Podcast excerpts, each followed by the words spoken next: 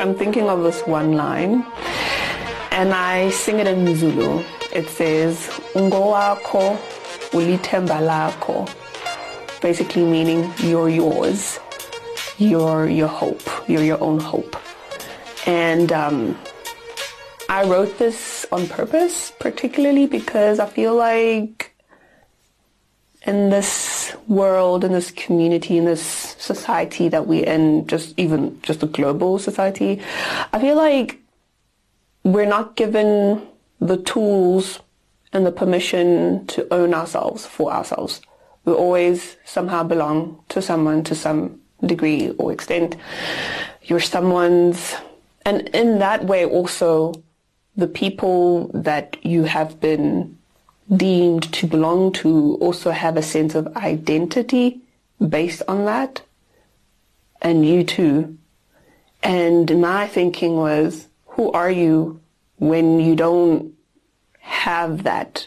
Not in a negative way, but just in the sense of like, who are you when you decide to own yourself and not base your identity on someone else?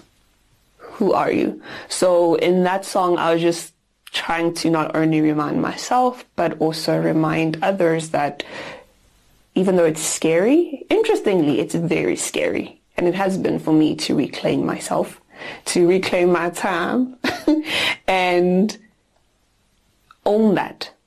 Because I think because of how we have been brought up in the society, other people have also gotten comfortable with owning you, having certain elements of you belong to them. So when you try to take it back, sometimes there will be conflict. Sometimes there will be tension. So I want to promote and encourage not only within myself, but also to whoever may have a listen to the music that you have the right to claim yourself, reclaim yourself, belong to yourself. And it's going to be scary, but you can do it. And you can have that bravery. You can, you can do it.